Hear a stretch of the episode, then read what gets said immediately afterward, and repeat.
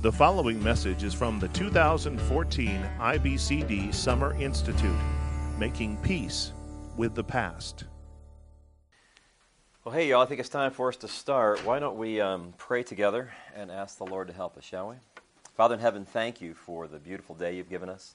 Thank you for um, all the great truth from your word that we've been able to um, hear and enjoy and um, absorb and hopefully um, plan to follow.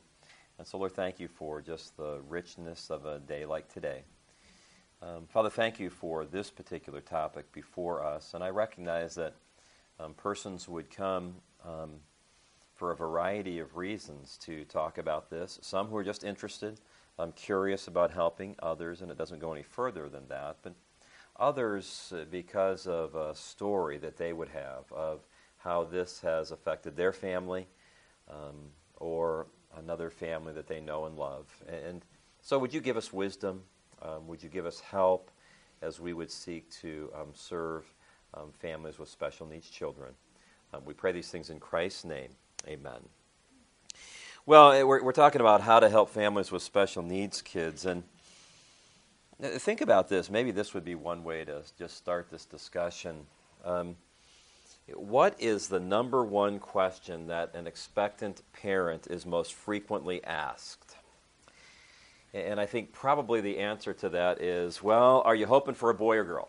Right? You hear that all the time. You're hoping for a, boy or a girl. And what then is the typical response? Yeah, it, doesn't matter as long as my baby is healthy. We, we've all heard that exchange. I'm not saying it's sinful, I'm not saying it's wrong.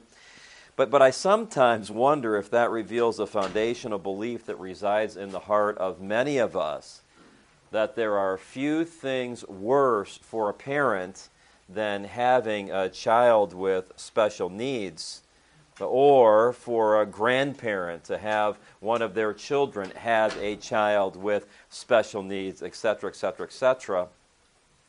I also wonder if there's a corresponding belief that if we ever found ourselves in that situation, there wouldn't be the kind of help that we would need. And, and frankly, um, that's a very realistic concern. You may know that the incidence of divorce among families where there is a special needs child present is dramatically higher than the incidence of divorce where that's not the case, and where it's not the case, the, the percentage is pretty high already. And so there's a substantial uh, amount of pressure on a family when they find themselves in this situation and a corresponding feeling, depending on where they live and depending on a lot of things, that there's just really not enough help. It's interesting that um, many families with special needs kids do not go to church. And frankly, the reason they don't is because there are few churches that are really prepared to help them. And the last thing you need if you're a person with a, a family with a special needs child, you're dealing with everything that goes along with that all throughout the week. The last thing you're going to do is add another quote unquote optional activity to your schedule if the people at the church house don't know what in the world they're doing. If they're not prepared for you, if they don't really want you to be there, if it's not going to be an excellent experience, I can promise you right now they're not going to be back because uh, they, they have so many things going on in their life already. And I'm not saying that's right, by the way. I'm just saying that is a fact that if the church is not ready to serve families like this, they're just not going to bother coming. Now, I probably need to throw out a couple of disclaimers here. I mean, there are reasons why um, I would speak on a topic like this. God has blessed our family um, with um, a special needs son, our son Andrew. That's a picture of him when he was a lot younger than he is today.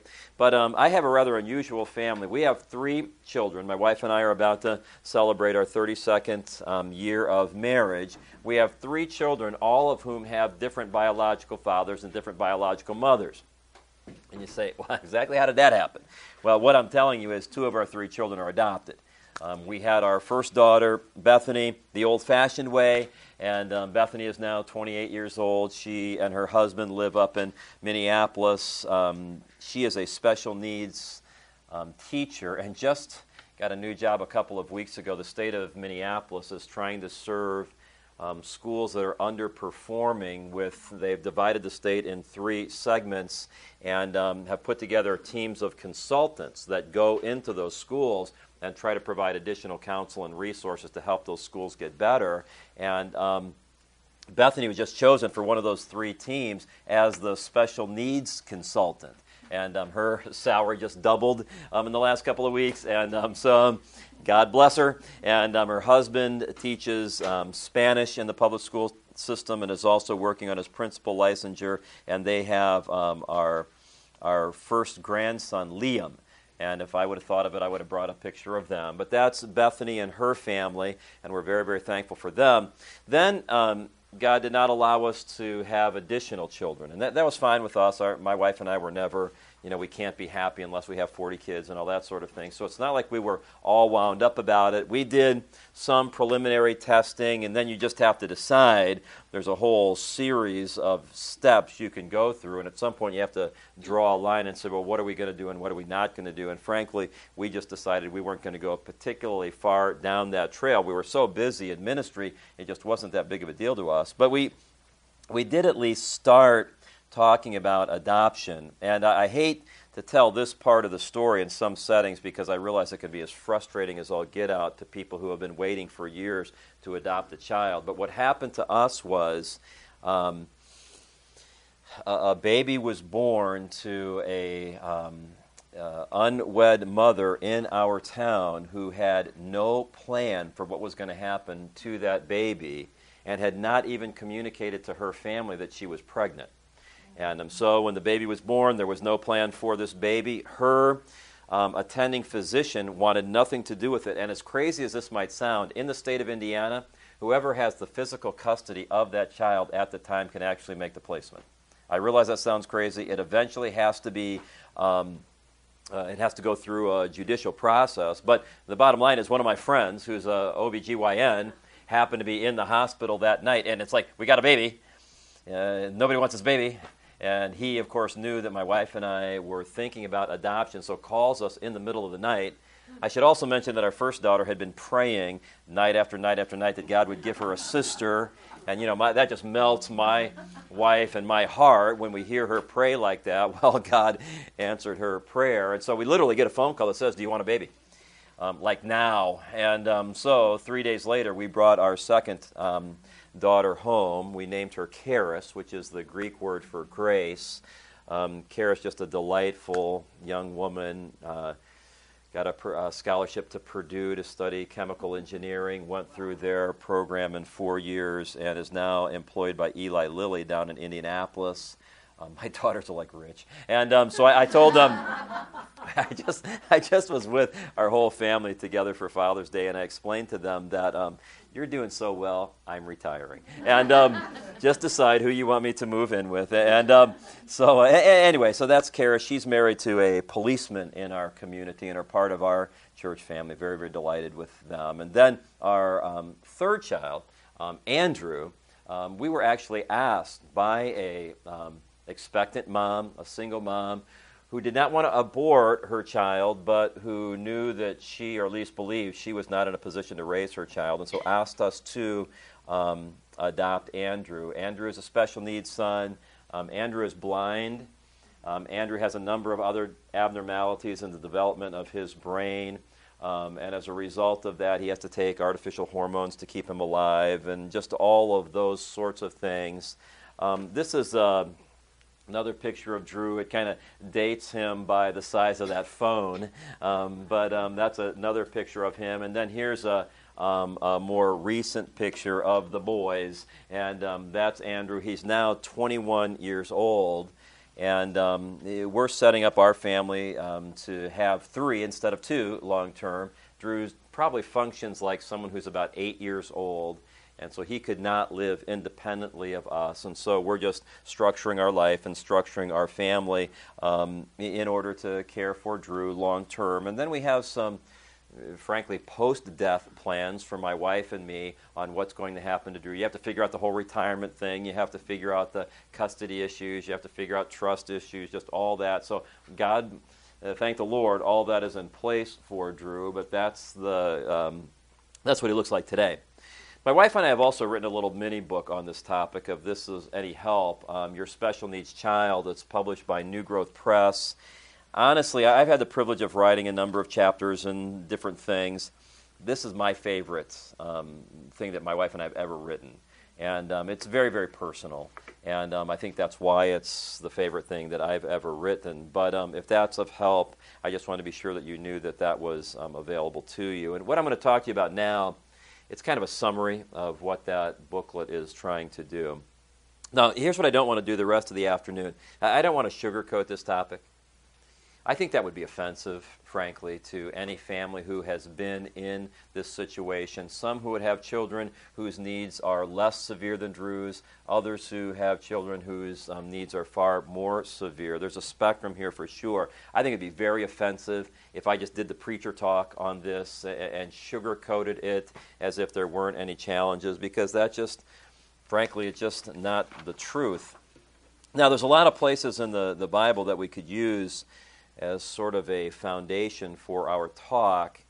The, the one that I would like to use is this passage from Matthew chapter 11, verse 28, where Jesus said, Come to me, all you who are weary and burdened, and I will give you rest. That, that's a promise from God. Take my yoke upon you and learn from me, for, for I am gentle and humble in heart, and you will find rest for your souls, for my yoke is easy and my burden is light. I really believe that's an important message for families who find themselves in this situation. And what I want to do with this text is look for three foundational truths to help us serve families with special needs children well. The, the first one is this to encourage them to be honest and authentic about the pain. Friends, God does not expect His children to go through life with a plastic smile affixed to a broken heart. And um, let's face it, every parent has dreams and aspirations for our children. It may be the thought of your child playing sports, the thought of your child being married and having a family, the thought of your child um, caring for you when you're old. Do you realize oftentimes dreams like that are completely dashed when a child has special needs?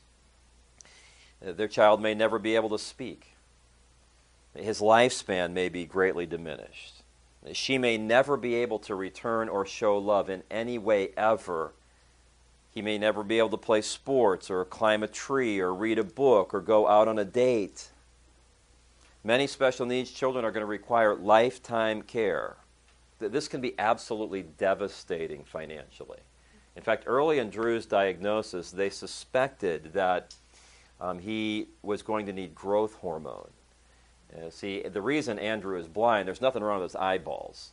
The issue is the tissue between his brain and his eyeballs did not develop. So his, his optic nerves are severely underdeveloped. And they theorize that on the 26th day of Drew's development, even before his birth mother knew she was pregnant, there was some sort of an abnormality that occurred on that particular day. And as a result of that, um, he has a triad of problems that, that occur right here at this place in his brain. For one, he doesn't have a septum. You have a septum that separates your brain, and that's it's really important to have one of those. It keeps things from getting mixed up. Drew does not have a septum. Um, Drew also either does not, we, we can't tell for sure, there's no test that you can tell us for sure, um, short of an autopsy, but, but Drew either does not have a pituitary gland or his pituitary gland is severely underdeveloped. That's how we found out about all of his abnormalities was after about a month uh, of having him in our home, he stopped breathing. And um, if you've ever been in that situation as a parent, you know how terrifying that can be. And so we have a, um, a pediatrician who's a member of our church. We called him. He said, Get down to the hospital right away, which of course we did. He didn't stop, he, he restarted but we're shocked. And so that, that set off a whole battery of tests determining that the reason he stopped breathing was because he was dehydrated. And we thought, well, we, you know, he's been drinking. I mean, why, why would he be dehydrated? And they ascertained that the, the reason he was dehydrated was because his kidneys weren't working. So see, he, he was literally urinating himself to death. So you assume you got a kidney problem. They did tests on his kidneys, and his kidneys worked fine. Well, if his kidneys worked fine, but they're not working, that tells you you got a brain problem. And so his pituitary, right now, each one of us has a pituitary gland that is working, and it's giving out little spritzes of ADH, antidiuretic hormone, which is telling your kidneys to work. So, well, how do you know that mine are working? I, I won't get into it, but they are. And, so the, the bottom line is your pituitary gland is doing that. Andrew doesn't have one of those. And so he was urinating himself to death, and uh, the process was, was uh, presenting itself as um, his breathing stopping. Well, thankfully, some really smart person developed a artificial hormone that can stimulate or simulate that exact same process, and so he has to take that every day in order to stay alive. Well, when they suspect when you have that happen, then they also suspect that there's going to be an optic nerve issue because your optic nerves come off, out of your brain through the optic chiasm at that very place that the pituitary gland sits and sure enough, Andrew's optic nerves are severely underdeveloped. But when you have pituitary issues, they also suspect growth hormone issues. And if you have to get growth hormone replacement therapy, $40,000 a year. And um, that's what it was when, when our, our doctor told us all the way back at the beginning. It's, I assume it's gone up and um, just trying to think about all of those sorts of things financially on a pastor's salary. I'm thinking forty thousand dollars a year. That's not going to leave much, and um, that's where we were. The child may never be able to feed um, herself. He may never be able to use the restroom. My son cannot use the restroom to this day without assistance. Think about what that means for my wife. Every day um, simple words like mommy, daddy may never come out of that child's mouth. Never. That's a really hard word for a parent to hear. Never. But, but that is the reality that a number of these families are facing. Well, what do we do with that? If this passage in Matthew is going to be our guide, what, what are we going to do with that? Well, I think we honestly acknowledge the weight of the load. See, in this invitation, Jesus spoke to people who were weary and heavy laden. He doesn't ignore the hardship, the pain that comes from living in a fallen world. Caring for a special needs child can be exhausting. It just can be. For example, Andrew, um, here's something about blind people. At least a, a person who is a severe, there's, there's a spectrum of blindness. My son is really blind. Well, you understand, blind people don't get sleeping. What would be the point of sleeping? It's always dark in his world. And so, so it, it, was practically impossible to get Drew on any kind of a sleep pattern. And I'm not talking about for like six months. I'm talking about really, Andrew did not sleep well, thoroughly through the night until somewhere between 15 and 20 years old. You, you talk about sleep deprivation because one of us had to function and go to work, and so a lot of this fell on my dear wife. And so, and, and you can't just say, well, put him to bed and, and, and trust Jesus. I mean, the bottom line is that there was no way for us to even be able to control what he might do. One night we heard him down there. We eventually got a buzzer that we had to put on his door because our concern was that we, we live in Indiana. And winter is bad. That's another thing about Drew. He has no sense of um, temperature. In fact, Drew, one day he was sitting in the snow on our back porch in his diaper having a great time.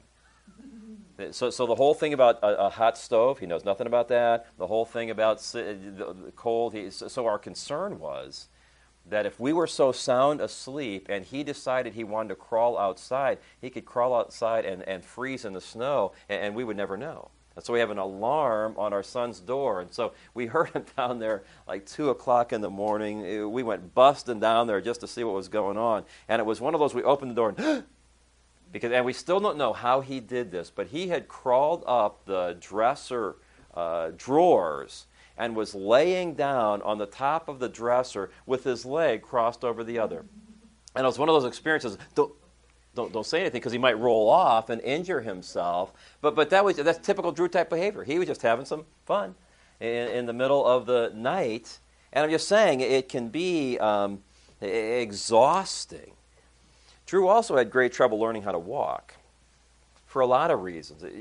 Think about a blind person. Why would they walk?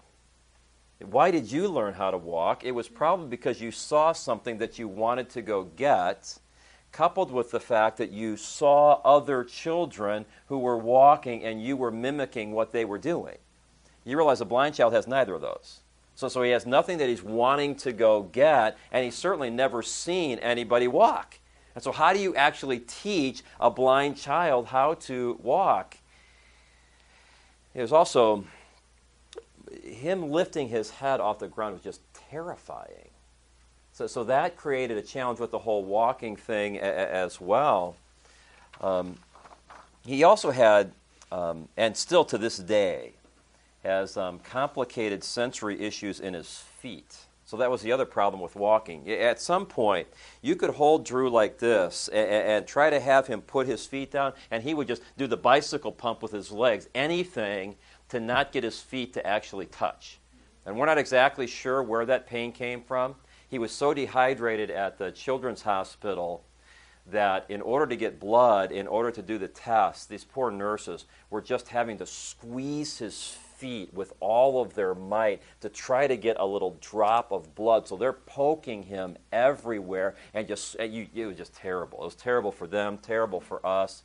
We don't know if that's what caused the sensory issues in his feet. We, we don't know for sure. But to this day, he had so, so that complicated the walking thing. Well, he did not walk until he was eight years old.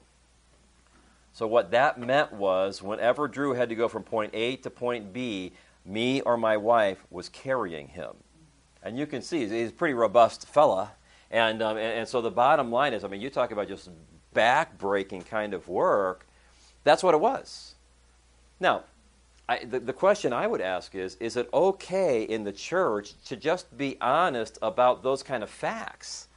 I'm not fussing about it. I'm not whining about it. I, am not cussing God about it. But I'm saying that is true. And is it okay for, for people in the church to honestly acknowledge the weight of the load without somebody quickly taking them to Philippians 4 and saying, You ought to rejoice in the Lord always? And again, I say, Rejoice. Eh, can we be authentic? We need to teach them then to cry out to the Lord. So, see, what does a Christian do in that kind of a situation? Do we just ignore the pain? Because big boys don't cry? Do we wear a plastic smile? Do we rub some dirt on it? And I would suggest that, that God invites and God wants his people to genuinely and passionately cry out to him where we're urged to, to bring our hurts, to bring our questions, even our complaints to His very throne of grace. One of my favorite passages in the Bible is this. I use it as a pastor all the time. Hear my cry, O God. Listen to my prayer. From the ends of the earth I will call to you. I call as my heart grows faint, overwhelmed. Lead me to the rock that is higher than I. We want to learn about what it means for God to be the rock that is higher than us, don't we? I, I would suggest you can't get here without that process. There's no shortcut to learning what that's like. You have to be willing to be authentic. You have to be willing to cry out to God. You have to be willing to call out to Him. You have to be willing to acknowledge, my heart is overwhelmed. If you're not willing to do this, this, and this, you don't get that. So cry out to the Lord. In his book, Soul Physicians, um, biblical counselor Robert Kellemen, who's a good friend of mine, he writes about the importance of developing spiritual candor, which he defines as courageously telling oneself the truth about life, in which I come face to face with the reality of external and internal suffering. He went on to say this In candor, I admit what is happening to me, and I feel what is going on inside of me. The developing spiritual candor, the developing the, the willingness to cry out to God.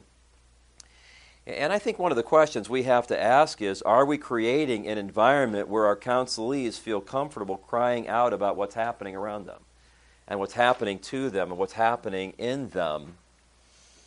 Um, I, I want to be very careful how I say this next part, but some of you know that we recently changed the name of NANC, the National Association of Nouthetic Counselors, to ACBC. And, um, you know, there's an interesting discussion about all of that, and there was a lot of reasons why we did that. But one of the reasons was that the word NANC or the word nouthetic could give the impression that we believe that biblical counseling is solely about confronting people regarding their sin. Now, we've never believed that. Jay Adams did not believe that. Um, however, I can understand why some people would think that about us. And that's not what we believe. We do not believe that every counseling case comes down to find a sin, shoot it with a Bible verse, send the person out to memorize and pray. Now, are we interested in confronting people about their sin? Of course. But we're equally interested in comforting people who are suffering. And I have a number of counseling cases where they're really suffering kind of cases. And it's not so much a matter of confront. We're not talking about people who are, who are rebelliously um, uh, shaking their fist at God and heading in a wrong direction. We're just talking about people who are, are hurting. And the Bible has answers for people like that too.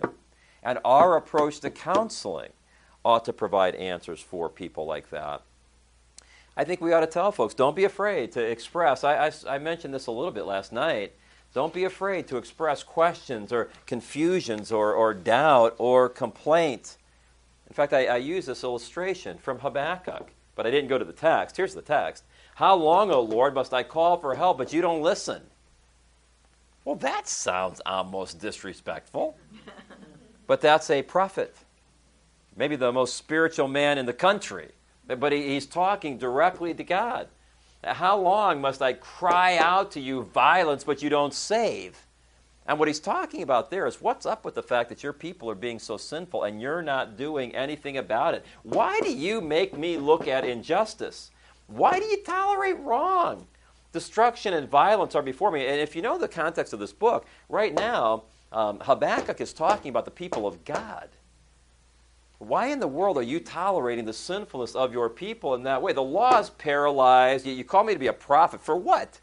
The law is paralyzed. Justice never prevails. The wicked hem in the righteous so that justice is perverted. Those are the sounds of an authentic conversation between the Lord and one of his faithful servants. And you never hear Habakkuk chided for words like that. That's authenticity. That's crying out to God. And I think I use this quote too. I love this quote. God is the friend of the honest doubter who dares to talk to God rather than about Him. Prayer that includes an element of questioning God may be a means of increasing one's faith. Expressing doubt and crying out about unfair situations in the universe show one's trust in God. I believe that and one's confidence that God should and does have an answer to humanity's insoluble problems. I don't know what you think about that. To me, it's amen, amen, amen, and amen. And one of the things that I'm excited about, and I've been involved in the biblical counseling movement for a long time, and um, I am more excited about where this movement is than ever. And that's not in any way to speak disparagingly about those who have gone before. I don't mean that in any way, shape, or form. They wanted us to build on the foundation that they laid, and there's a lot of great building being done. Part of that is I'm so glad for the authors, the men and the women who are writing more um, and just helping the movement become more robust. And what you're seeing is, in addition to solid books being written about various aspects of sin, you're seeing a, an equal number of books being written about the issue of suffering. And that's becoming more of a, a balanced, nuanced um, aspect of our approach, and I'm very, very thankful for that. That's part of what I think I mentioned in one of my sessions. I'm also part of an organization called the BCC, the Biblical Counseling Coalition. And um, that's a, a, a, good organization of um, biblical counseling leaders and biblical counseling organizations who are working together we really believe in that. We want the various organizations to develop deeper friendships, to work together. It, sometimes biblical counseling sounds like um, or feels like 1 Corinthians 1, where you got to decide am I a part of this group or this group or this group? Am I of a Paul? Am I of Apollos? Am I of Cephas? Seriously? Biblical counselors, if anybody, ought to be able to get along, ought to be able to work together. And so I'm glad Jim Newheiser is part of the Biblical Counseling Coalition. Um, Ernie Baker is part of the Biblical Counseling Coalition. There's a lot of leaders in that movement for sure. But one of the things that's happening is we have a leadership retreat every year where we just come together and just build friendships and work on best practices. We want to learn from one another. That's the problem when you only hang out with your own thing. over time your kids start looking funny. And so the, the bottom line is we want to we want to cross pollinate. We want to learn from one another. We want to develop best practices, and then we write books. So after those leadership retreats, we write books. And the first book that we wrote was called Christ Centered Biblical Counseling. And one thing I like about that particular book is that there's a, a nice balance between sinning and suffering. And I'm, I'm very, very glad for that.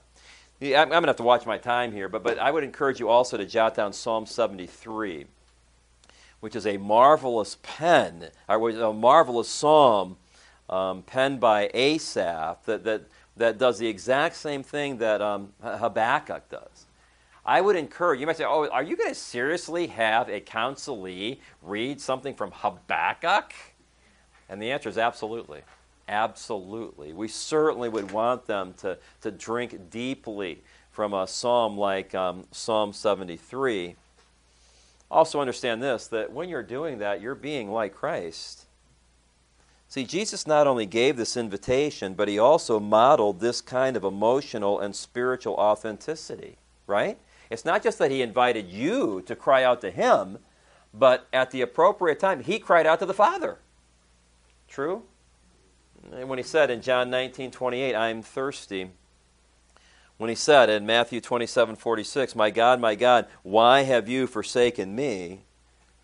The same compassionate Savior who invited us to, to acknowledge these kind of situations that make us feel burdened and weary, he was willing to do the exact same thing at his greatest hour of need. I think we might want to just kind of push the pause button on this and ask you how do you handle situations when you suffer? Because you understand, the best counselor is first a good counselee. And we can't ask our counselees to do something that we're not doing ourselves. So, as you think about this invitation from Christ and you think about these just rudimentary principles about suffering, would that, would that describe the way you suffer? And if not, what needs to change in the days ahead? In the way that you talk to God, the way that you talk to others uh, when things are not going well. Now, what do we do from there? What comes next in this text? And I think you could say it like this you have to accept responsibility. So, see, Jesus not only encourages us to acknowledge our burdened, weary condition, he also instructs us to do something about it using a word picture that every person in that day would have known. Take my yoke upon you. John MacArthur said this about that metaphor. A yoke was made of wood, hand hewn, to fit the neck and the shoulders of the particular animal that was to wear it in order to prevent chafing. For obvious reasons, the term was widely used in the ancient world as a metaphor for submission. The yoke was part of the harness used to pull a cart, plow, or mill beam, was the means by which the animal's master kept it under control and guided it in useful work. So, what's a yoke? It is a yoke. A yoke allows the wearer to accomplish something that is hard. Right? You don't wear a yoke on a holiday. A yoke allows the wearer to accomplish something that is hard. And I love the fact that Jesus practiced full disclosure. He didn't say, Come to me and everything's going to be great. He didn't say, Come to me and everything is going to be easy in the sense that it's going to be exactly what you want him to be. He explained that following him would involve this kind of submission to his plan. You're, you're wearing a yoke. It's just like folks who like to wear a cross as a piece of jewelry. Nothing wrong with that. But sometimes I see people even who don't even know the Lord wearing crosses, and I, am tempted to ask them, Do you understand that that was an instrument of torture? It's not just a piece of jewelry. So, so yes, it's a yoke, but never forget this it's Jesus' yoke. And that's true for every um, Christian parent ever who has had the privilege of having a special needs child. Yes, it's a yoke. I'm not going to I'm not going to water it down. It is a yoke. But it is Jesus' yoke. In fact, I think exegetically perhaps the most important word in that verse is also the shortest the word my. Take my yoke upon you. Every challenge we face is one that our Savior and Lord sovereignly chose for us. And it goes right along with what we were hearing about in our last session. Chris and I remember the morning that Andrew's diagnosis was becoming clearer. We spent about a week in our local hospital as they were doing the preliminary diagnosis. They did a great job. Eh, but we eventually were transferred down to our state children's hospital. We have a great, it's called Riley Children's Hospital in Indiana. You undoubtedly have one where you live as well. It's the kind of place that you never want to go to, but you're really glad it's there when you need it. I have the view, by the way, that every parent ought to have to go to Riley once a year and spend some time on the cancer ward hang out with the cancer children for a day, and you will never complain about anything again. So I think that's a good thing for parents to do. But we ended up um, at Riley. At that point, as I said, Drew was four, five weeks old at that point. We were not sure he was going to survive at that point because they had figured some things out about the condition, but they weren't sure about whether or not his body was going to respond to the only treatment that was available. And I'll tell you, our hearts were filled with fear. If you've been in a children's hospital, at least for us, it's a research hospital, so it is not a quiet place. He was in a room with four or five other children who were really, really sick. There were monitors everywhere, and they were constantly going off at all hours of the day and night. There's a research hospital, so you're not just dealing with the doctors, but you're dealing with all these students as well. They're traipsing in and out, and that just goes with if you want the best care, you've got to be in a situation like that.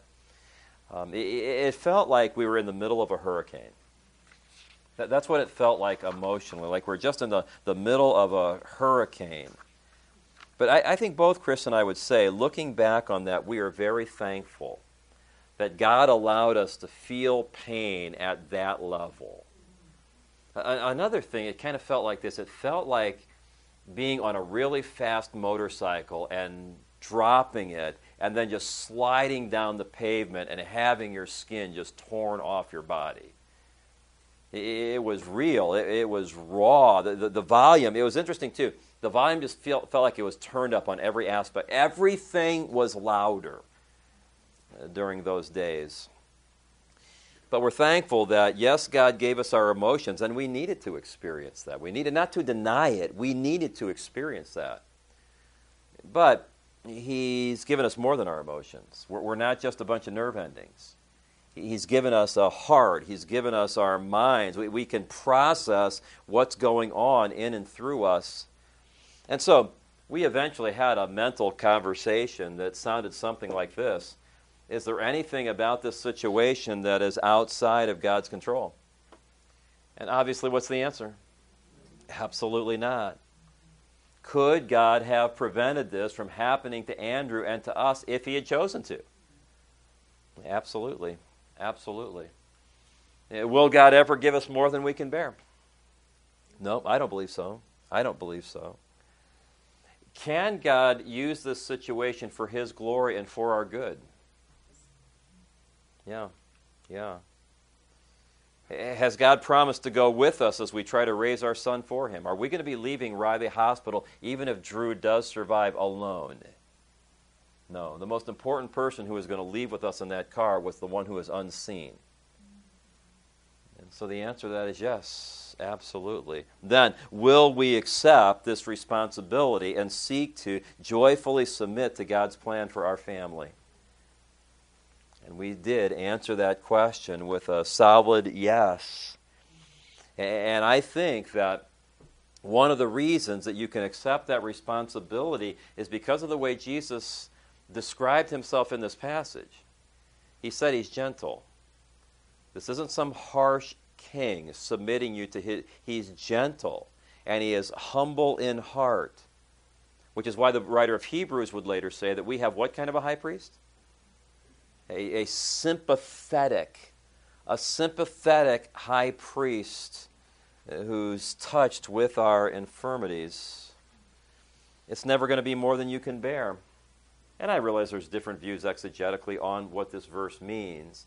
I think this verse fits, fits this situation. No temptation has seized you except what is common to man. And God is faithful who will not allow you to be tempted beyond, because there are all sorts of ways we could have responded and sin. He, he won't permit you to be tempted beyond what you can bear, but when you're tempted, He will also provide a way out so that you can, here it is, stand up under it. Now, a lot of parents might hear that and say, How in the world could that possibly be true? How can we stand up under this trial? One of the answers, not the only answer, but one of the answers is get help. Don't be so proud to, to, to, to, to refuse the help that other people want to give you. That's why I'm so glad for our church family. We have some um, people who just love special needs kids. And so every one of our special needs ch- children in our church has a dedicated aide. And so for years, Janice Cody was our um, Andrew's uh, aide. And so my wife would pull up to the curb, and, and Janice would be there. And she would take Drew to his Sunday school class, sit there with him, help the teacher do whatever adaptively had to do in order to make that lesson work for Drew along with the rest of the students, etc., etc., etc. That freed my wife up to be able to go into a worship service and be able just to worship and be able to concentrate on the word and, and all that sort of thing.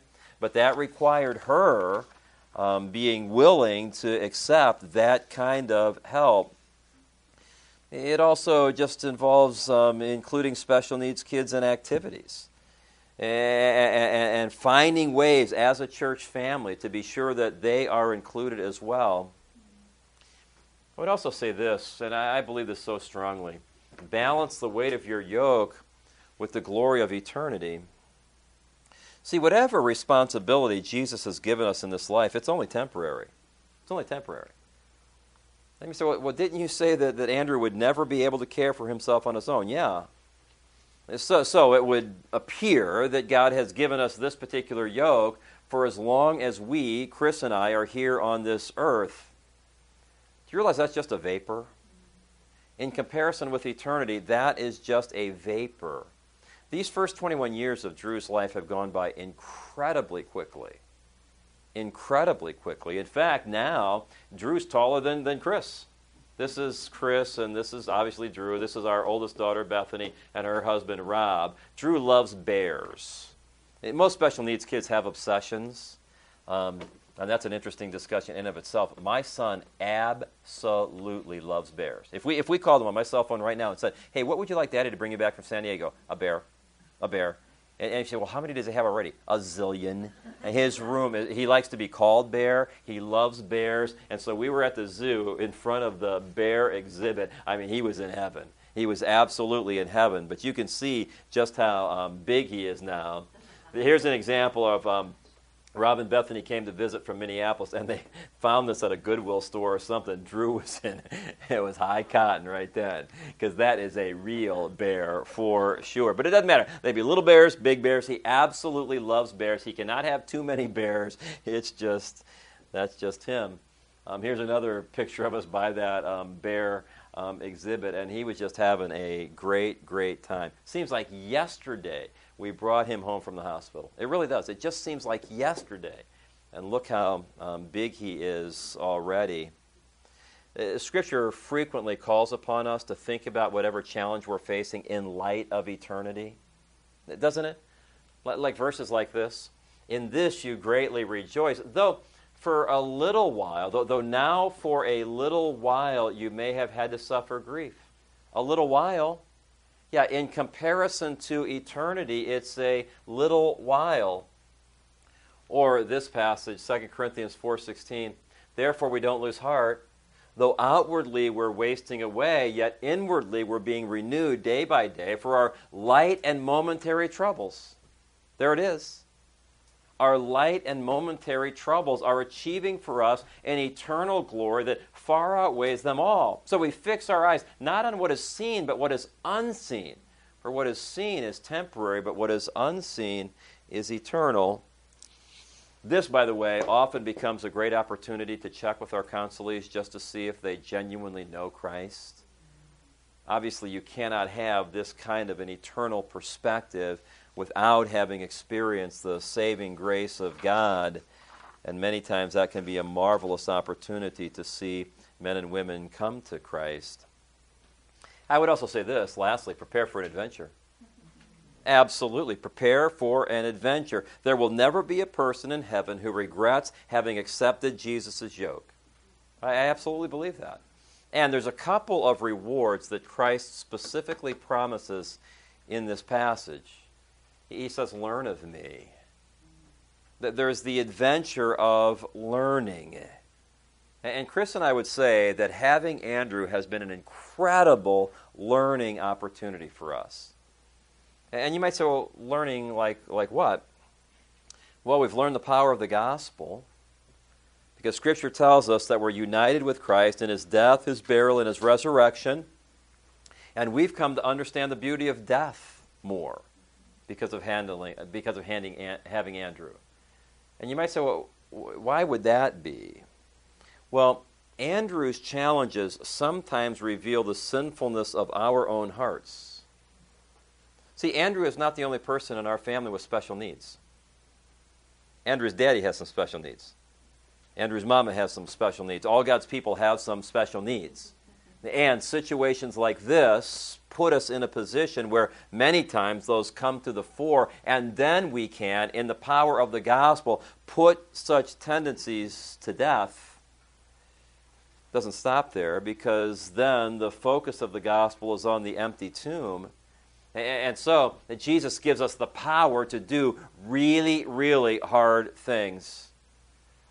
Our counselees can learn what Paul meant when he said, Don't offer the parts of your body to sin as instruments of wickedness, but rather offer yourselves to God as those who have been bought, brought from death to life, to offer the parts of your body to Him as instruments of righteousness. I've seen my wife do that day after day after day after day after day.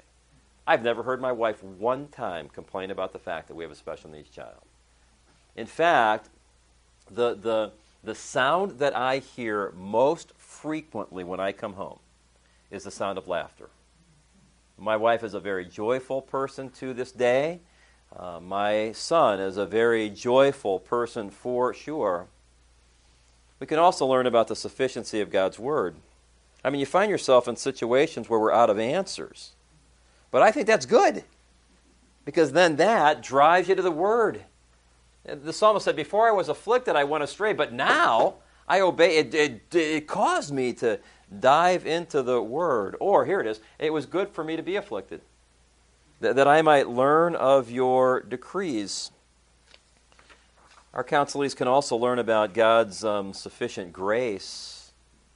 I mentioned this last night in the past discussion, but Here's the thorn in the flesh passage, the end of it. My grace is sufficient for you. My power is made perfect in weakness. So Paul said, Therefore I will boast all the more gladly about my weaknesses. Can we get off of the I don't care if it's a boy or girl as long as it's healthy? Do you have any idea how offensive that is when a parent of a special needs child hears that? So let's just get off of that. I'll boast all the more gladly about my weaknesses so that Christ's power may rest on me. That is why, for Christ's sake, I delight in weaknesses, in insults, in hardship, in persecution, in difficulties. For when I'm weak, then I am strong. There's also the adventure of um, divine rest. Jesus promised, I will give you rest. In fact, it's so important that that's actually mentioned twice in this brief interchange. That is so humorous for Chris and I to think about having a special needs child like Drew and having rest. It's like talking about jumbo shrimp. It's just words that don't really go together very well. But it's a promise of God. Obviously, something other than physical sleep. We're, we're talking about rest for your soul peace, comfort, assurance that God will continue to sustain you as you abide in Him. And part of that is the rest of contentment. We are firmly convinced that caring for a special needs child is God's perfect will for us. And there's a sense of peace and contentment that comes over you when you believe that.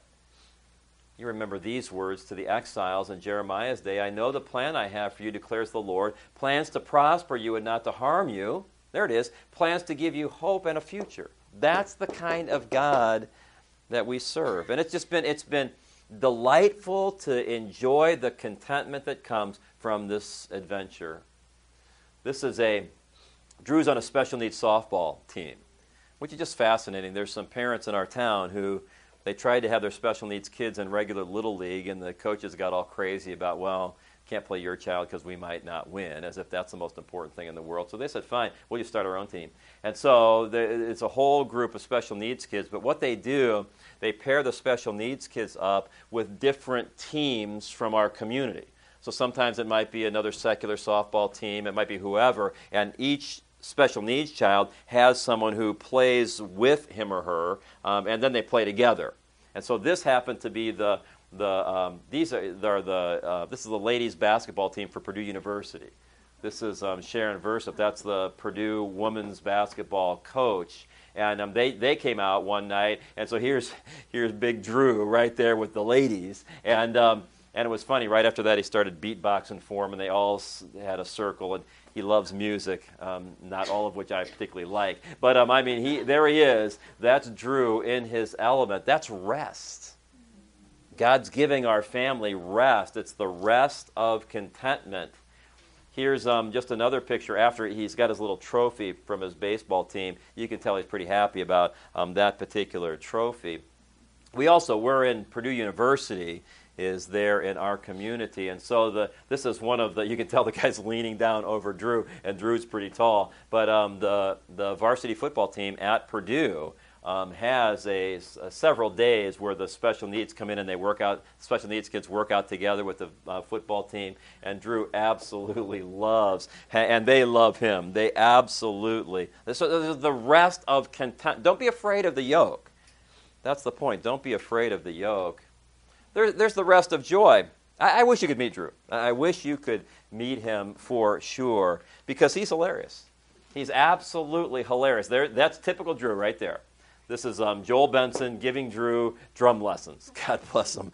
Giving Drew drum lessons. But that is a, Joel just said something that made Drew laugh, and that is a typical um, Drew face.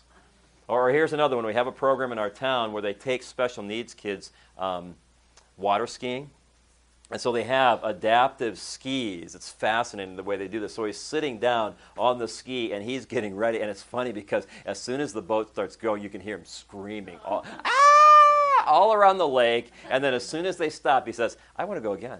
And, um, but it, it, it's just, it's a joyful, a joyful experience. There's the rest of fulfillment. You just watch God at work. Several years ago, a church or a family came to us from outside of our church. We didn't have any connection with them at all.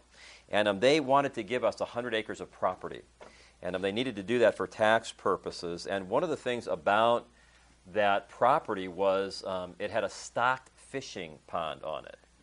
Now, you understand that is the perfect sport for a blind child fishing is the perfect. So, so Drew and I kind of viewed that as our personal gift from God. Um, other people can use it. We're actually going to develop it into some other things down the line. But right now, it is bass heaven.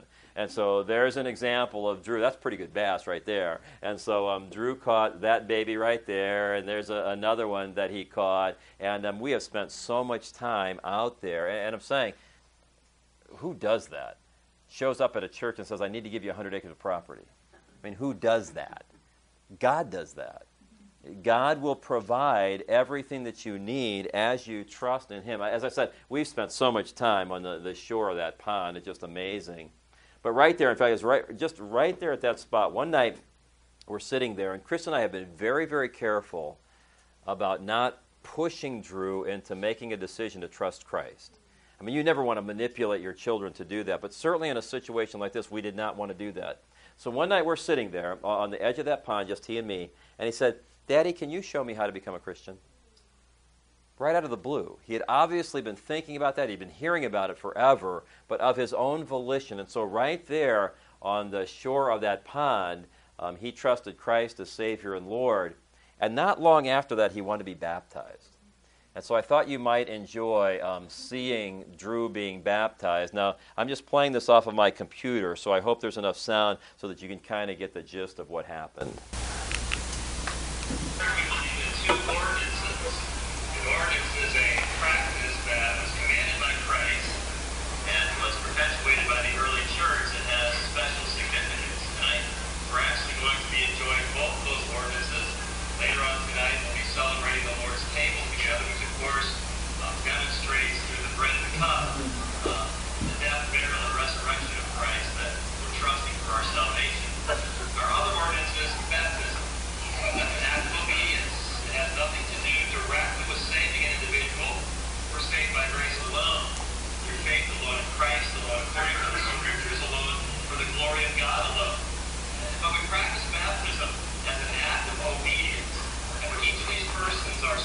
To you tonight by even the mode of baptism is of what they're trusting for their salvation.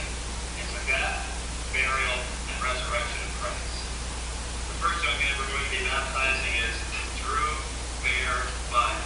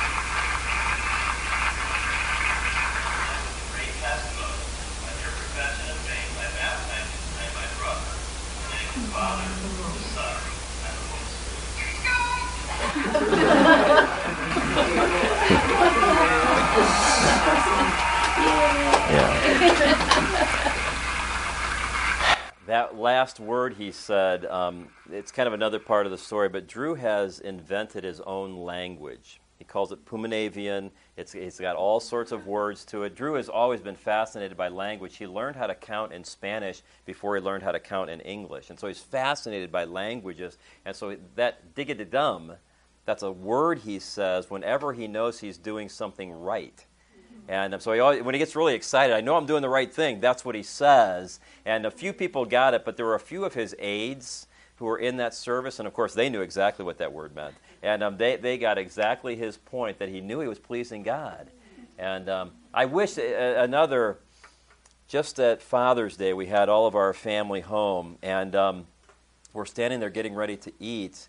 And um, I asked Drew if he would like to pray. I wish I would have recorded his prayer because um, without any prompting, he prayed and went through every one of the family members, including those who were visiting. So his sister and her husband and our, our grandson. So he, went, he, he, he's got the intellect enough to pray for every person. Then he just prayed out of the blue for one of the deacons in our church who's going through chemotherapy right now.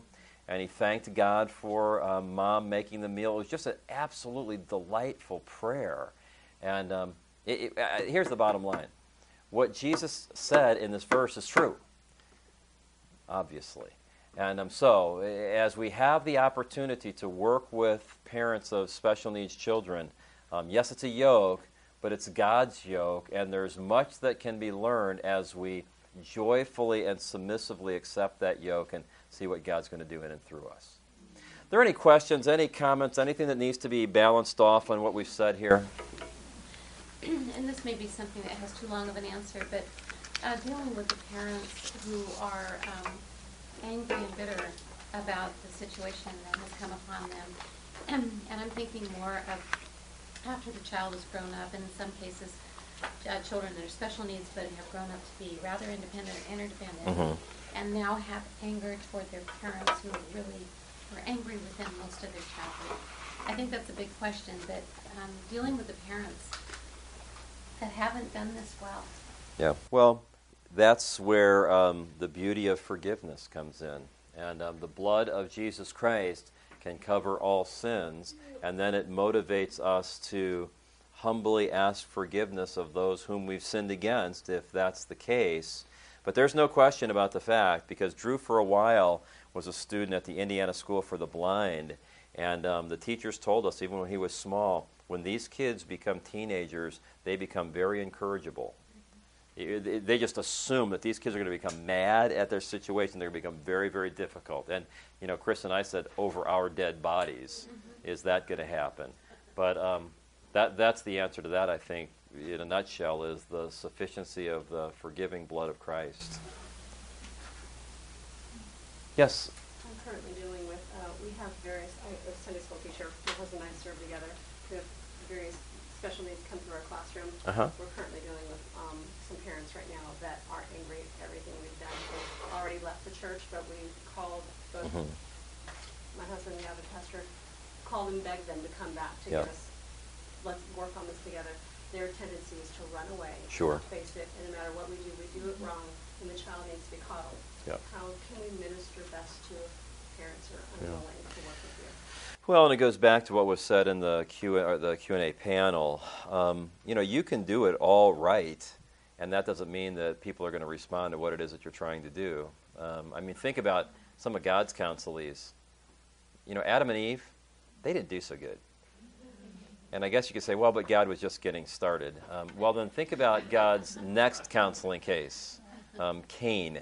And um, so just because you do all the right things doesn't mean that others are going to respond well. And we've had enough experience with parents of special needs children that um, some of them can get a chip on their shoulder, and I mean, they're just mad at the world. There's nothing you're going to be able to do to satisfy them. So you do the best you can, but you walk away not finding your joy in were they satisfied. You walk away saying, Did I try to do my best to serve them? And if so, that's enough, whether they responded properly or not. You could pray for us because we have a. Um, Drew's softball team has a end of the year pool party, and um, they have asked to do that at our church's community center this year because we have an indoor pool that has zero depth entry. So those kids can go right in, and if they have the right kind of wheelchairs, they can actually take their wheelchairs right in with no steps. And so we're going to have a great opportunity to minister to all of those children and their parents. But it's a, it's a marvelous opportunity then just to rub shoulders with them and try to connect them to other resources that we have. So I, I really think this is an untapped ministry area eh, for many of our churches and um, in many of our communities, but marvelous opportunities everywhere. Because we want to work with them, we've worked with many parents, and Yep. that have had successful experiences in Yep. we have them. Yep. And this is almost challenging. Yep. Hey, listen, thanks a lot, y'all. Have a good supper. Copyright 2014 IBCD. All rights reserved. More free resources are available at www.ibcd.org.